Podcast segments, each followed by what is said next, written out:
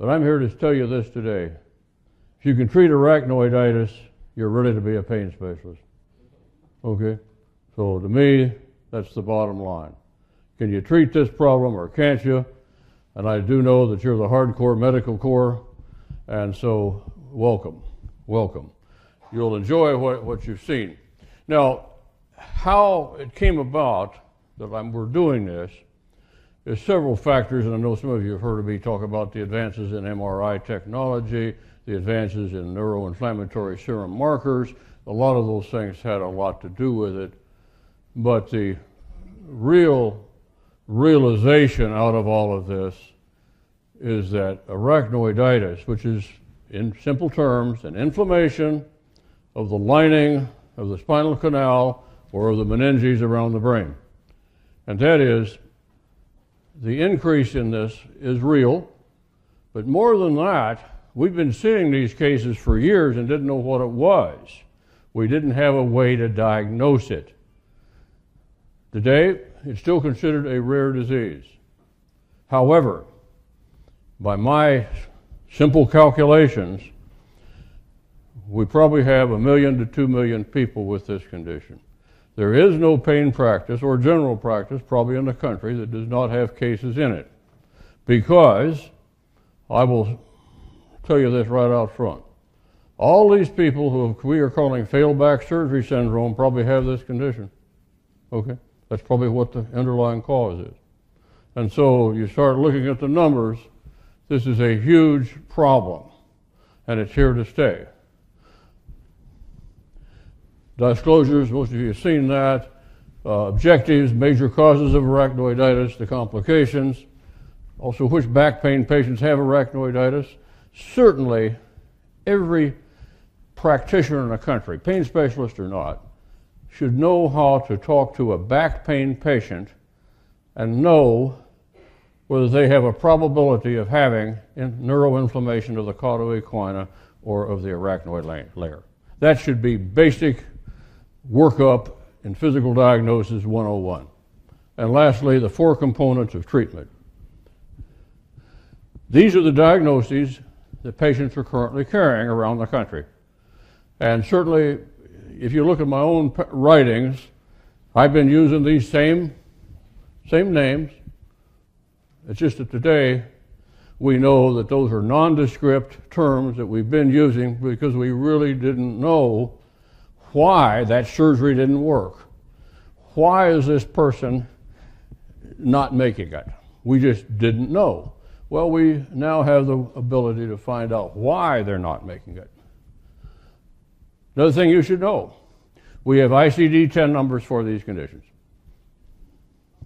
This is not exactly a mystery. You would think, in talking to a lot of people, that no one knows anything about this.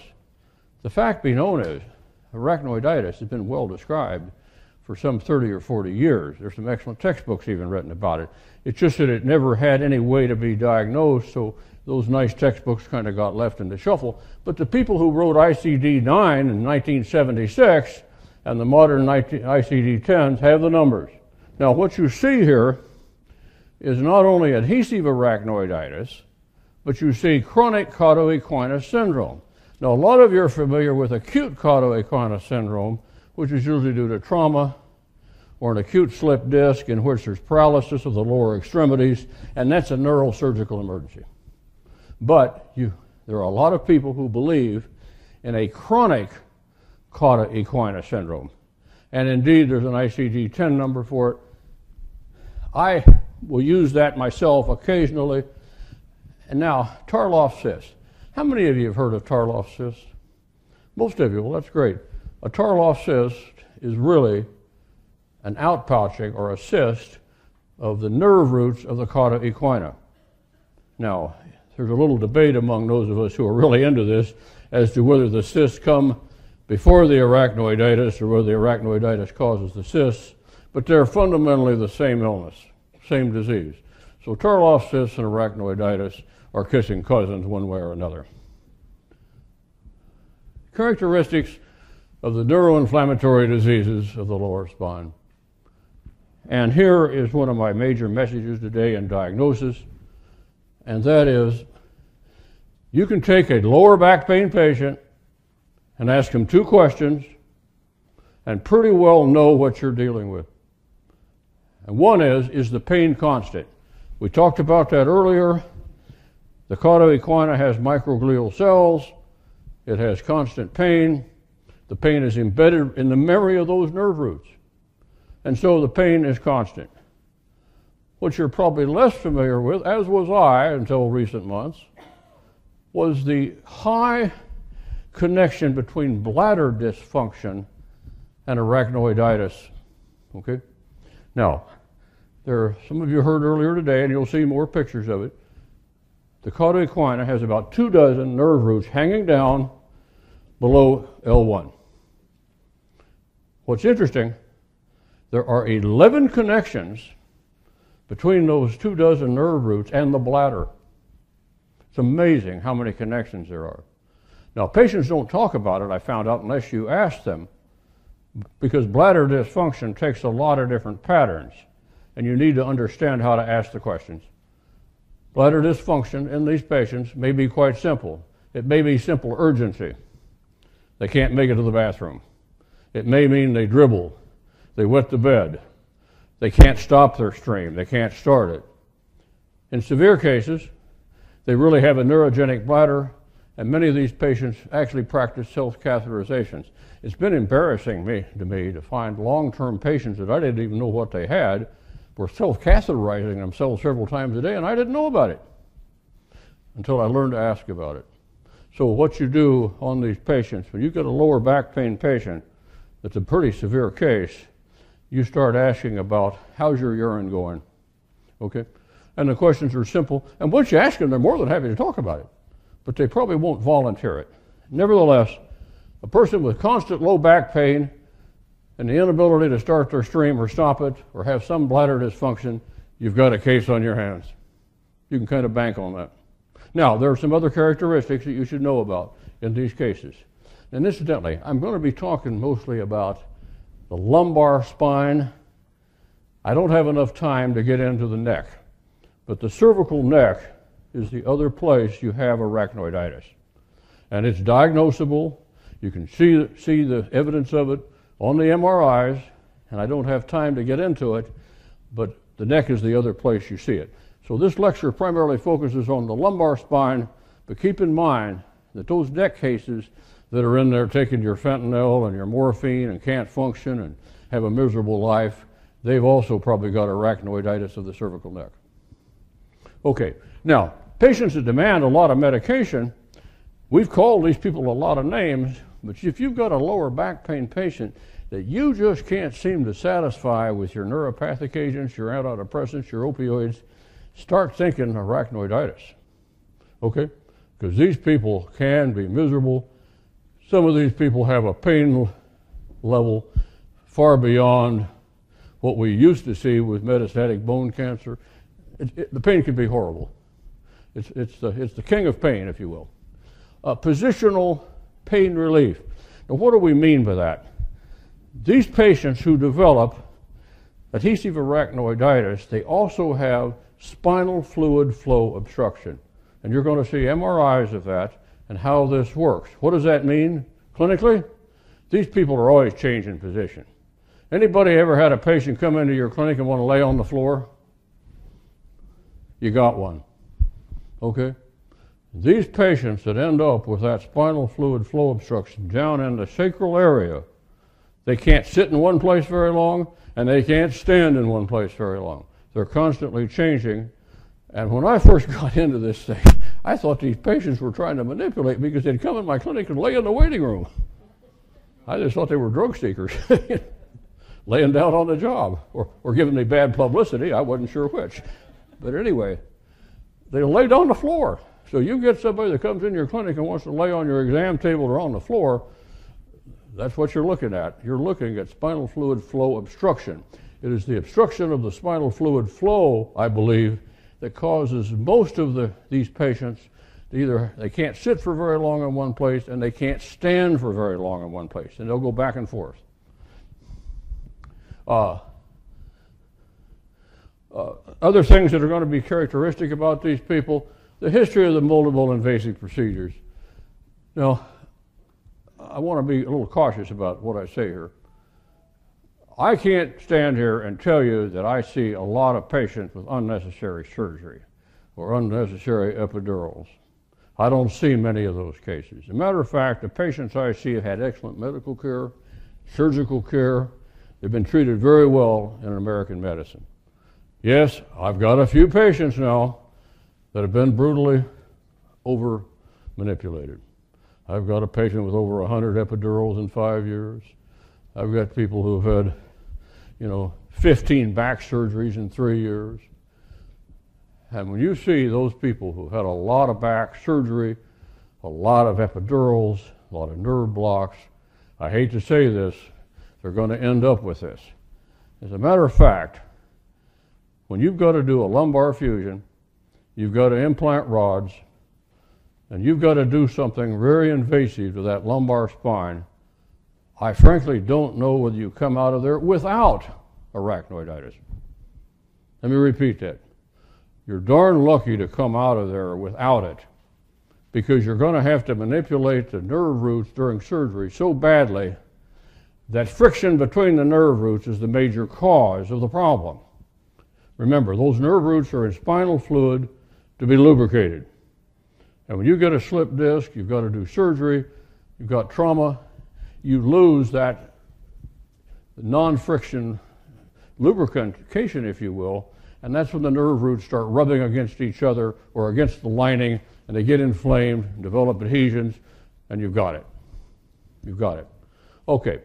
Uh, interesting enough, uh, they get some interesting things. Burning feet very common, very common. Episodic heat and swelling. Uh, and these are common symptoms that you see, but the two biggies constant pain, bladder dysfunction, those are the two biggies.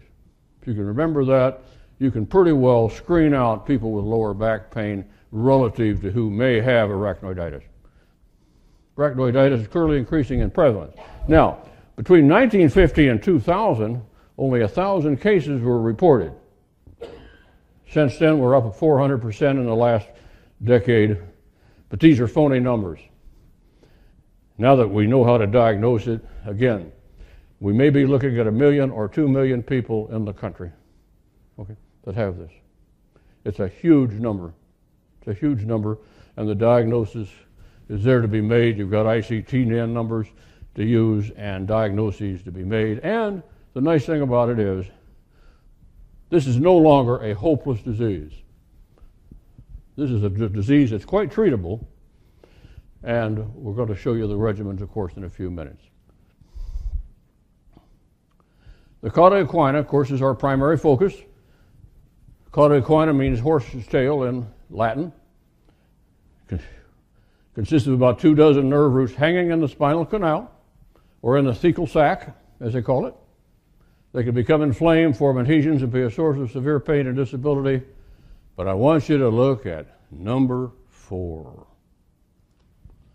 And neuroinflammatory waste can produce an autoimmune disorder. I want to dwell on this for 45 seconds. Everybody's heard of the blood brain barrier, right? Now, in your training and mine, we were taught that the blood brain barrier is there to keep out offending agents, right? That's half the story. The blood brain barrier there is to keep the nervous tissue out of the general circulation. It turns out that the good Lord really has given us a totally separate physiologic system in the brain and the spinal cord. That's why it is so heavily encased in bone as well as in a leather covering. That nervous tissue, if it gets into the general circulation, is antigenic. It is toxic. It is foreign to the serum. It's like getting a vaccine. What am I getting at? We now know that neuroinflammatory waste in that spinal fluid coming off those nerve roots or any other damage in the central nervous system goes up through some little openings in the meninges and floats into the cervical neck, or nodes. Then it goes into the general circulation. Why is this important to you? Sets up an autoimmune disorder. And that autoimmune disorder can mimic rheumatoid arthritis, systemic lupus, scleroderma, fibromyalgia. Bottom line is, you think you're here treating a lower back problem.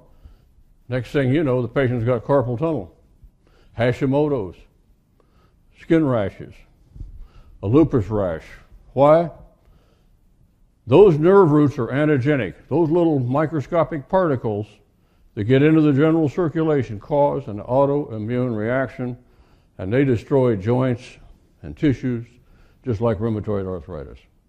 So you, one of the reasons why we're very aggressive in treating this problem is if you do not, you're going to end up with a generalized autoimmune disorder in these patients. Okay? And it happens like night following day. All right? So that's why we see some very complex people that really start off with a lumbar cauda equina inflammatory process.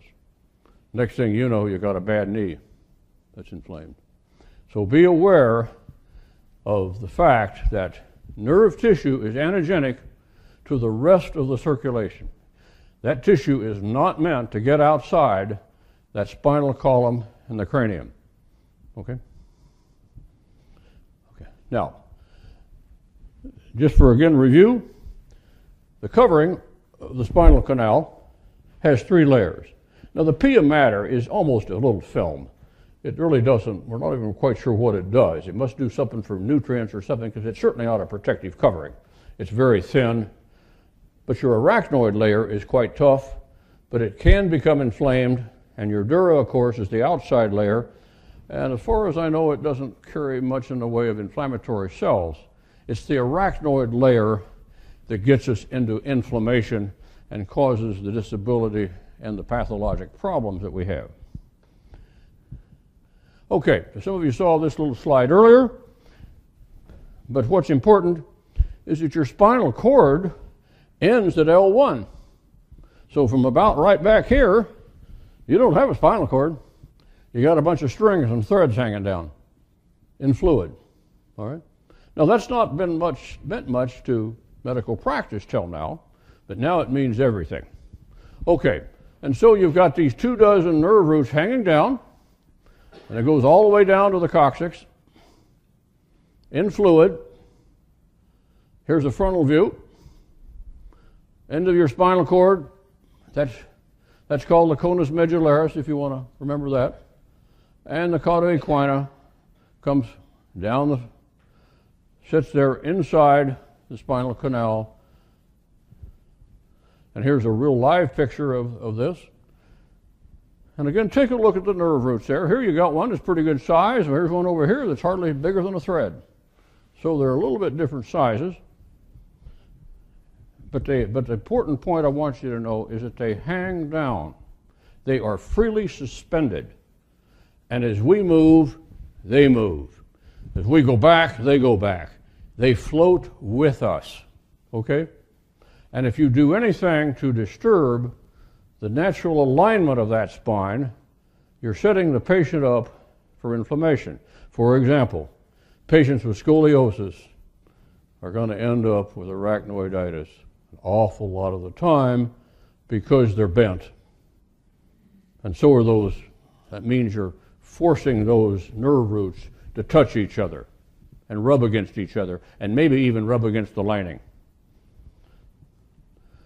Now, an axial view on the MRI looks like this.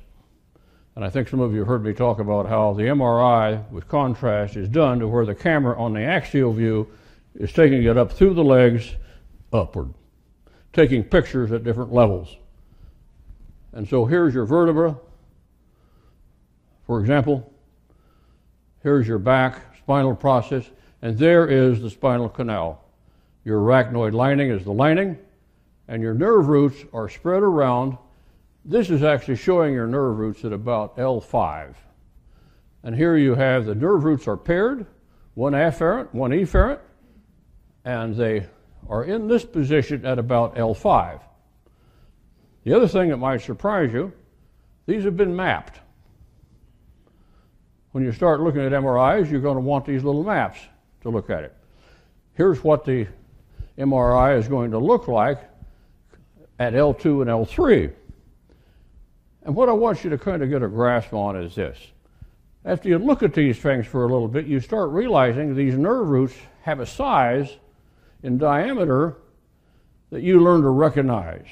And pretty soon you know when one is too big and edematous and inflamed. But what I want you to know is that here in this slide, the spinal fluid is brown, but it's, you'll notice that none of these nerve roots are touching the lining. They're floating free. They need, they're always to be floating free. Once they attach to the lining, that's called adhesive arachnoiditis. That's a disastrous condition. L3 and L4, they start to spread out some. But again, you've got a normal size, you've got fluid, they are floating in fluid, and they're meant to be that way because the fluid is not only a lubricant, but that fluid also carries out the waste and it also carries in nutrients. L4 and L5, L5S1. And you're not, I don't want you to try to remember these things except to know that these maps exist. Here's a, a cadaver, someone who's died, but it is normal to where the nerve roots are at L1 and L3. They're in the posterior position.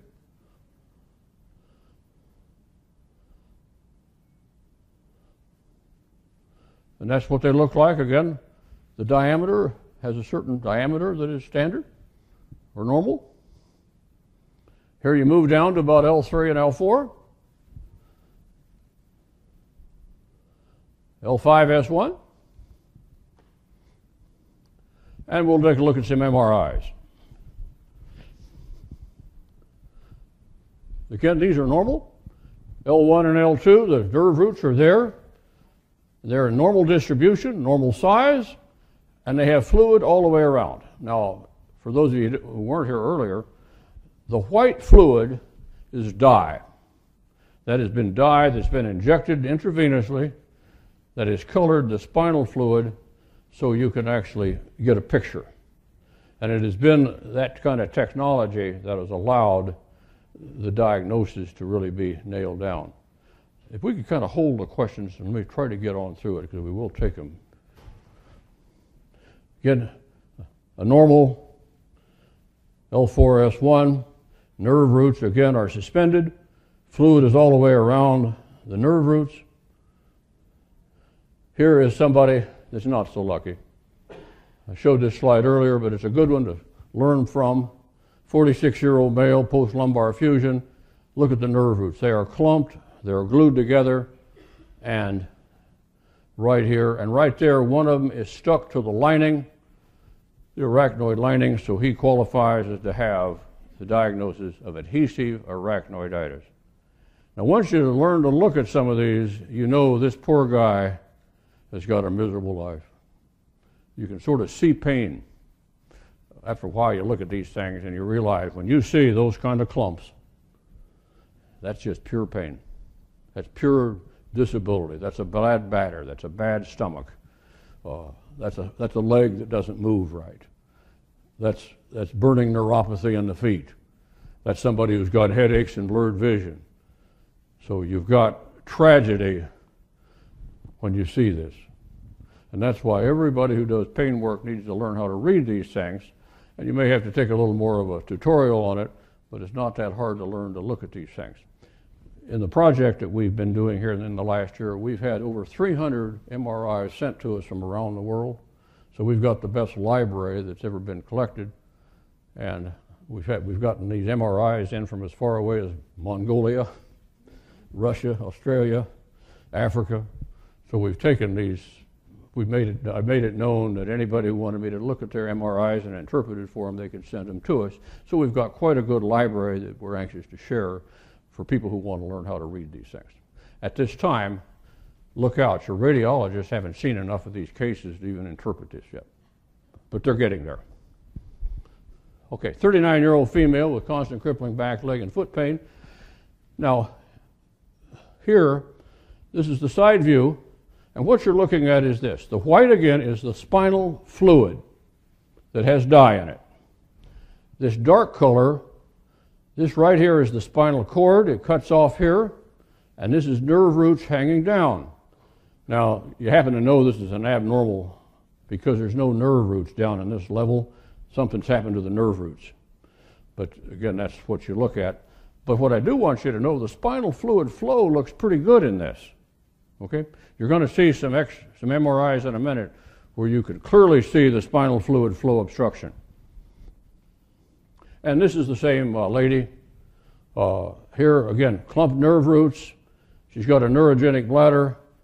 These nerve roots are stuck to the lining, so she would qualify for either a chronic cauda equina syndrome or a adhesive arachnoiditis. You could give her either diagnosis or both. Now, here is a patient that was a controversial patient. A controversial patient. Why? The radiologist couldn't agree that that's arachnoiditis. It ends up in litigation and what have you. And again, it's uh, kind of like the hand in front of your face. You've got clumped nerve roots here, here. That's probably stuck to the lining and, and what have you. Uh, but the key is this the lady had terrible pain, bladder doesn't work, stomach doesn't work, she's half paralyzed. So clinically, she has it.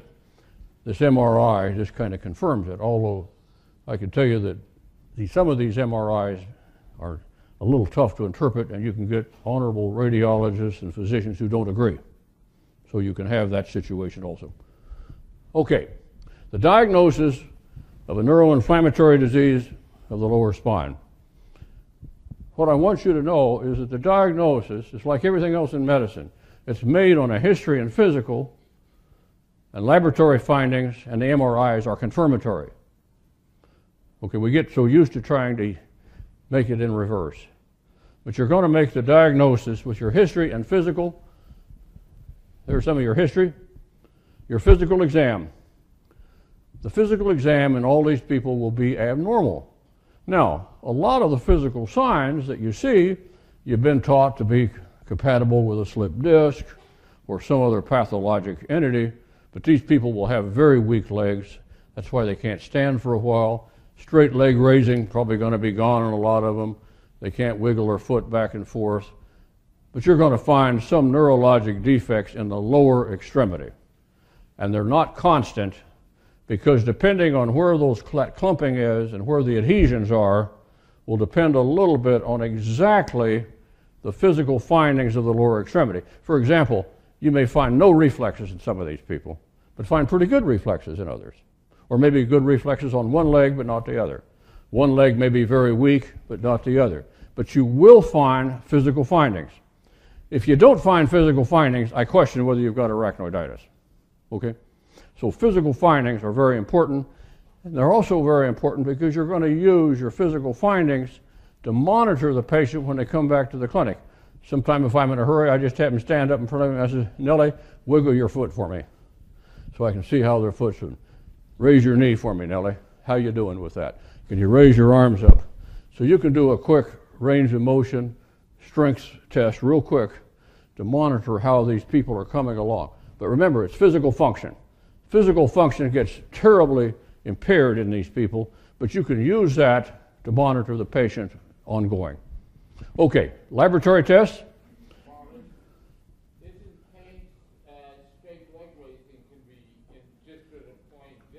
That's correct.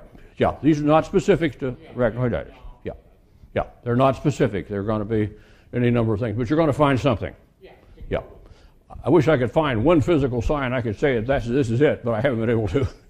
Uh, laboratory tests, C-reactive protein goes up in about 40% of these cases, maybe 50%. Erythrocyte sedimentation rate goes up in some. And then if you have access to myeloperoxidase, tumor necrosis factor, alpha 1 antitrypsin, that's great. Uh, these tests aren't too available yet, but nevertheless, they go up in neuroinflammation. What happens is that we get the patient late. When you read about inflammation, you're normally reading about the acute, early inflammatory problems where your interleukins go up, your cytokines go up. We get the patients late, so we have to measure late stage inflammatory markers. But they're there if you measure them. Okay. And then, of course, your MRI is a confirmatory procedure. Confirmatory procedure.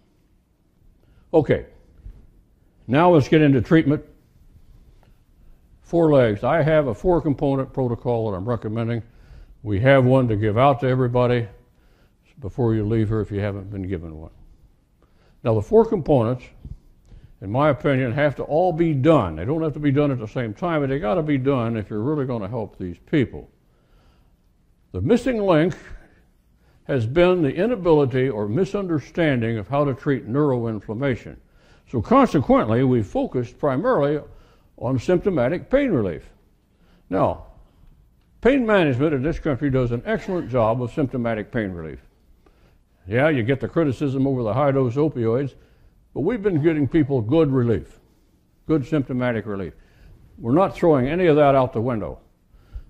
These other components, the other three, are being added to what we've been doing. So we don't stop anything, we add to it. But in my opinion, the missing link has been the inability to treat neuroinflammation. And that's what I'm going to focus on here for a minute. I call it the missing link treating neuroinflammation. Now, this might surprise you. We use different drugs, but the model is the rheumatoid arthritic model. We just don't have any biologics yet that affect the neuroinflammatory system. But we have lots of animal and in vitro studies showing that the two, these two corticoids, methylprednisolone and dexamethasone, sometimes prednisone, plus these compounds have been shown in studies to suppress the microglial cell and suppress neuroinflammation. And so what I've been doing the last couple of years is trying all of these agents. Now I've got patients on everything on that slide. Every one of them. Okay? And so some of them have problems, side effects, but there is literature backup for the use of these compounds. Uh, we have some references attached to this slide presentation, and if you want a whole list of the whole bibliography, you can write and get it. But what I want you to know is we just didn't pull these off the shelf now. Nobody would have dreamt these up on your own. I mean, it was shocking to me to find out that old metformin suppresses the microglial cell. Shocked me to find out that only two anti inflammatory agents tend to cross the blood brain barrier, and that's indocin and ketorolac.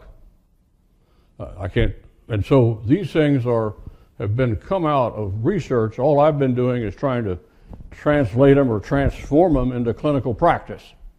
And so the basis of neuroinflammatory treatment that I use and is on my protocol through trial and error is the use of low dose dexamethasone and ketorolac injections. Now, let me tell you what my initial protocol is, and that is we have found out that you just don't give these corticoids. You got to give them in the afternoon or, or the evening. If you give them in the morning, they're probably going to get sick. It is the, they drop off their cortisone after about three o'clock in the afternoon. So we give the low dose methylprednisolone or dexamethasone at a very low dose to start with, three o'clock in the afternoon, on three to five days a week. We start ketorolac injections, not oral, but injections, one time a week and you can give ketorolac up to about three times a week if you skip dosages. It's a toxic drug if you give it on consecutive days. Okay, and you have to measure, uh, you have to take a creatinine, uh, uh, a creatinine or a BUN on these people probably every three months to make sure you're not getting any renal damage. These other compounds, we use all of them, but at, at, for different purposes. If time permits, I'll come back to it, but I need to move on here. Uh, dietary supplements, interestingly enough, uh, carnitine and omega fatty acids actually have literature showing that they suppress the microglial cell. And some recent literature shows that curcumin and turmeric does. This is one that I see no literature on, but it's very popular among arachnoiditis patients to take. Okay? They use a lot of serrapeptidase. It's the new thing among the, the clan. Okay, pain relief, symptomatic therapy, Nothing new about this. We don't have anything new in pain management therapy in a decade. We've been giving ketamine for a decade, low dose naltrexone for a decade. We've been given, you know, methylphenidate and amphetamines for a decade. There's nothing new here, but you may have to get pretty aggressive for managing these pain patients. Okay, but what I want to get into here in the time we have is something about spinal fluid flow and the necessity to deal with that aspect, which is quite new. Quite new. Now, why this concept of spinal cord exercising? You need to do spinal cord exercising for two purposes. One is to prevent adhesion formation. If you can't keep that patient walking and active and stretching, adhesions form inside the spinal canal. And that's when paralysis will take place. I've got a whole lineup of patients who know they were going to be paralyzed. Some of them actually came in and were almost ready to go to the wheelchair until they started walking a quarter mile a day or started exercising that leg. So walking is still number one exercise. Okay? And I've got some others. But secondly, you've got to relieve the spinal fluid flow obstruction. Now, a couple of things about spinal fluid. Number one, there's some shocking statistics about it scientifically that kind of boggle one's mind. For, number one, believe it or not, we change over our entire spinal about four times a day.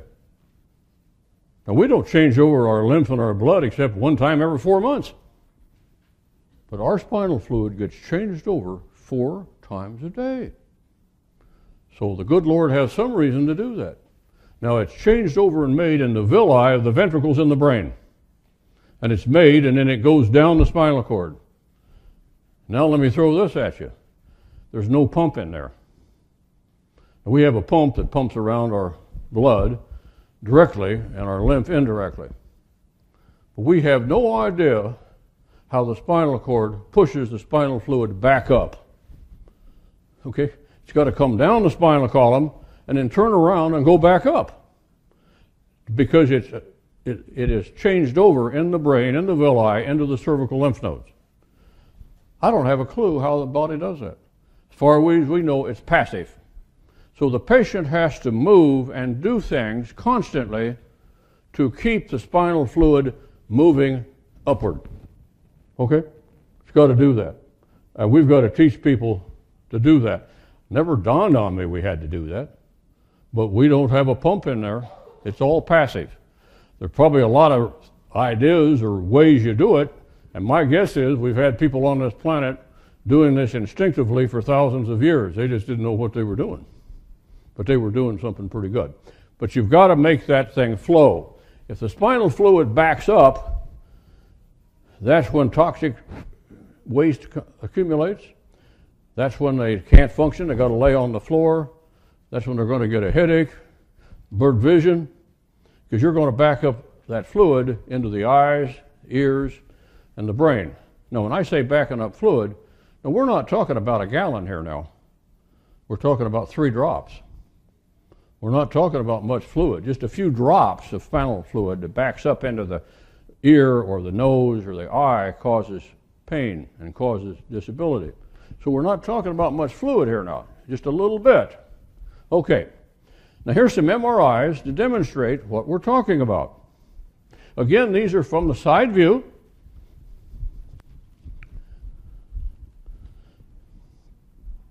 Now here, here's the spinal cord coming down here, and it cuts off right about here, and the spinal roots are coming on down. And you'll notice there's something right there, something right there. But the big blockage right here. That's right down here at S1. So you don't see spinal fluid moving through this area like it's supposed to. So what that's going to do, just back up a few drops. That's all it takes to have the patient not able to sit down or able to stand. Down here, uh, this is a different patient, I think. Again, here's a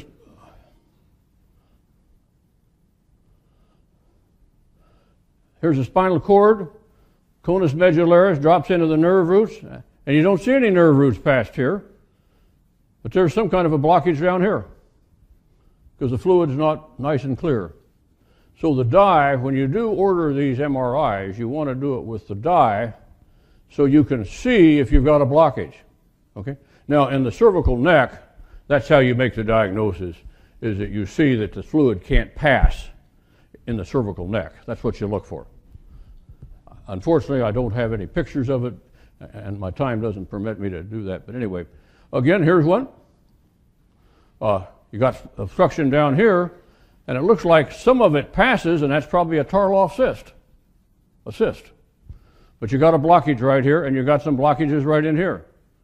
So all that takes is a little blockage to back up the fluid, and that becomes very symptomatic for the patient. Here, on the MRIs, we will use a term called the empty sac appearance. And here's what I'm getting at. Here, the spinal cord cuts off right about up here. The nerve roots are coming down here in the posterior part, gets down to here, but there's no nerve roots in here. So, where'd they go? It turns out, when you see that appearance, the nerve roots have glued themselves around the sides. Okay? That person's in deep trouble.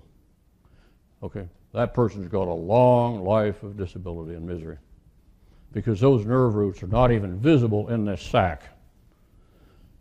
Okay, another one. Here, you don't have to be a whiz kid to see the blockage. Okay, there you are. Hardly any of it gets down here past S1. So this person is not going to be able to sit. So that person is going to be carrying a pillow. Okay? No question about that.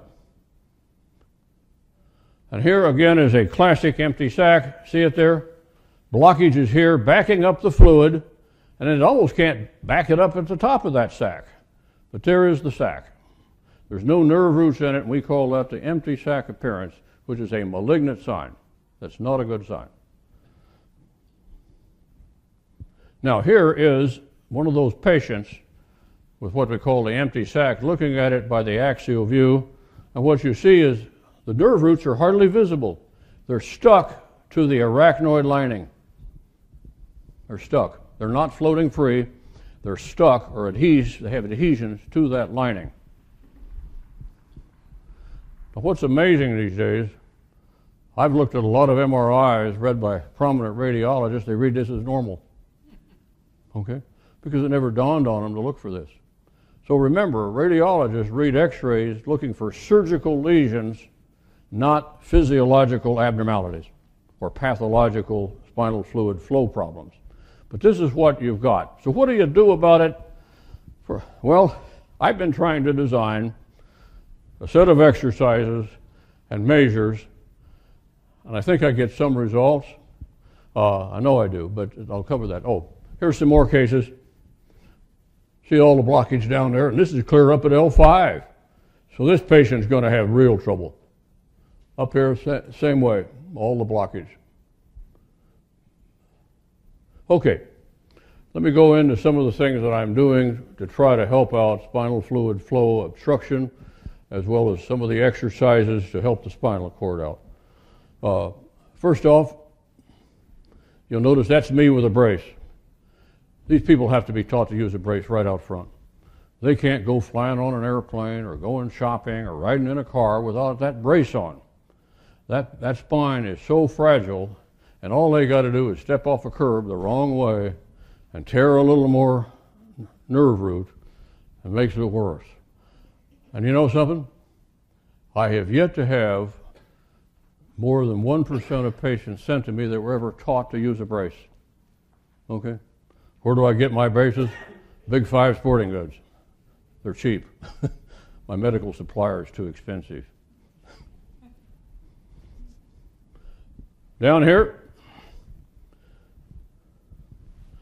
Does anybody recognize what that is? It didn't come out very well, but it's a tub. for some reason, water therapy is great for these folks. And I don't really know why. I don't know what water does. But water is very soothing for these people. They can walk better, they feel better, I do everything I can to get these people into water.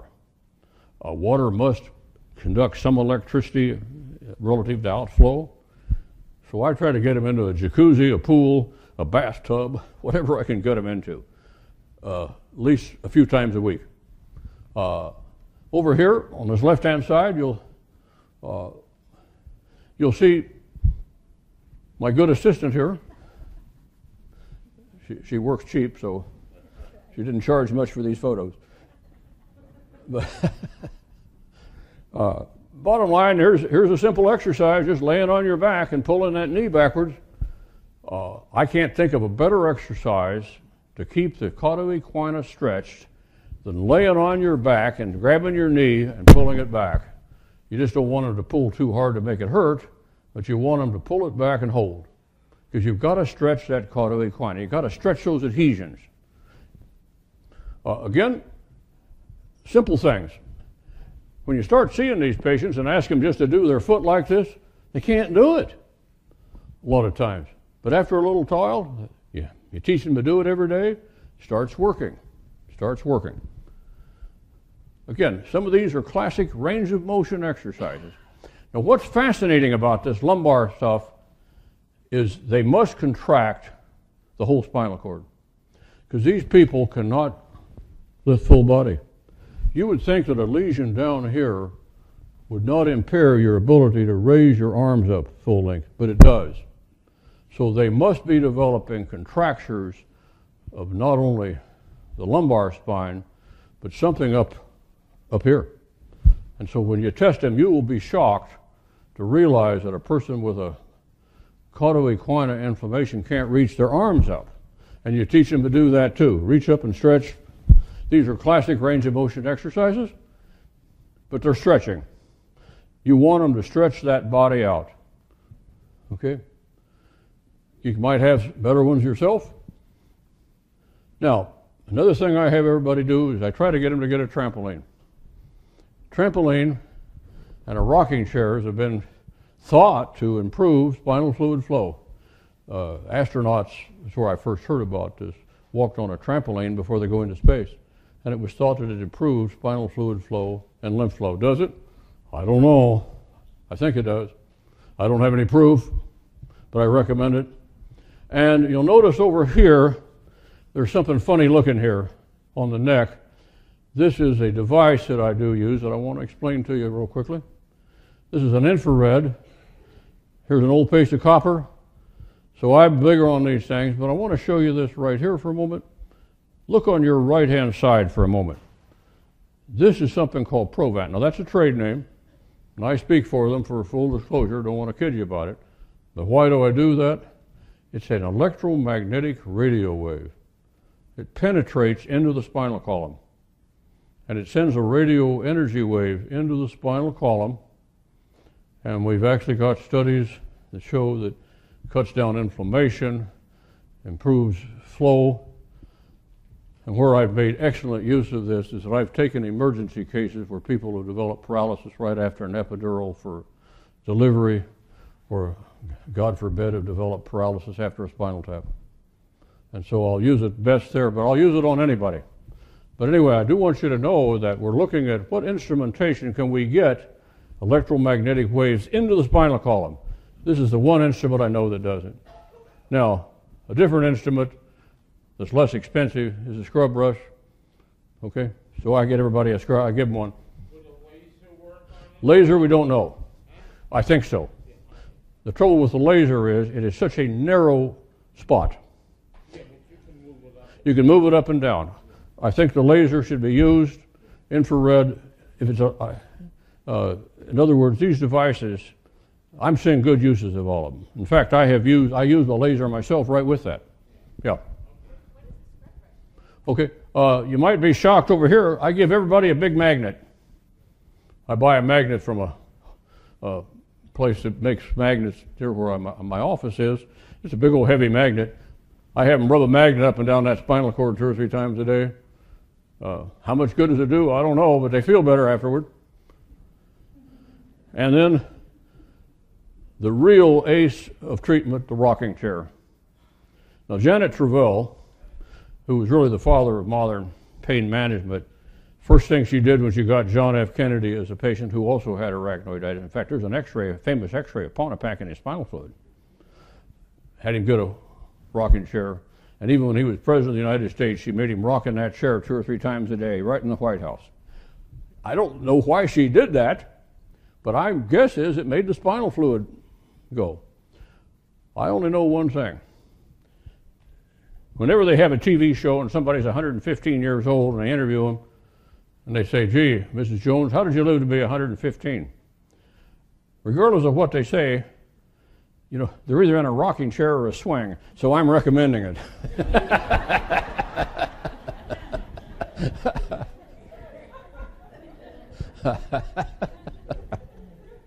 uh, the closeout time doesn't permit me, but neurogenesis, uh, I want to say one thing about neurogenesis. This is possible. I've now got people that are on, have been on HCG six years. We think we see nerve growth. We don't have a lot of good MRI data, but we've got a few showing improvement in MRI. We've certainly seen reductions in inflammatory markers. Uh, and here is fundamentally my neurogenic protocol. I replace any hormones that are deficient, and then I use these three things. Now, uh, if you don't know where to order, get oxytocin or human chorionic gonadotropin. I can sure tell you the suppliers I use. But I do want to close out with another comment. The French started using pentoxifylline initially for what's called epidural fibrosis. That's another neuroinflammatory condition usually done after lumbar fusion, or seen after lumbar fusion. And pentoxifylline with vitamin E has, they thought, the French have thought it dissolved some of the adhesions. I have been using it, and I think it may. I now also use it for people who have abdominal adhesions. Okay, and I and you're supposed to take vitamin E with it, and so uh, again, it's early. Pentoxifylline has been shown to suppress the microglial cell, but apparently it may have another purpose, and that is the actual dissolution of some adhesions. This is not proven, but clinically, patients, some patients are doing very well with it. Okay, again, a cheap old drug uh, has some side effects, but it's been pretty good. Summary. There's an awful lot of people out here that we think have this and are unknown. I have I had patients, some that I had had 10 years in practice in my clinic. I was just treating them for degenerative spine disease until I learned about this and I was able to get old MRIs and I found out they'd been in my practice 10 years and I didn't know what they had. So I would ask you to do the same thing. Survey your own caseload as I did, and you might start picking out some of these people that need to be evaluated for arachnoiditis. Uh, secondly, these are progressive, can be progressive diseases. Neuroinflammation can be treated, and neurogenesis appears possible. I'd like to leave you with this thought, and I'll take questions, and I will be around. Besides just treating this condition, I'd like for you to also think about another thing. What you're hearing here, I believe, for the first time, is some organized attempt to start trying to treat the underlying cause of severe non cancer pain as opposed to just symptomatic treatment. Somebody asked me earlier today, do I use this protocol on things other than arachnoiditis? And the answer is yes, I'm progressively doing it I made the protocol just for arachnoiditis, but all of a sudden I'm finding myself getting everybody on dexamethasone, ketorolac, and it's been nice to see. It's early. My use of opioids is way down, uh, certainly. Uh, patients are happier, but it is early. But I would only say that this is a first shot out of the box. Hopefully, this protocol will be improved on many times over, and I'm sure it will be. But it is an attempt to start trying to treat the underlying condition as opposed to just treating them symptomatically. I'm going to stay around and take questions either from the group or individually here. So. Oh, one, one last thing. Hang on just a second. I forgot to mention something. If you'll give me a business card or a piece of paper with your name and email on it, I've started a little something called an arachnoiditis bulletin that I'll send out once or twice a month. It's free to get people brought up to date. All I need is a business card or a piece of paper with your email on it.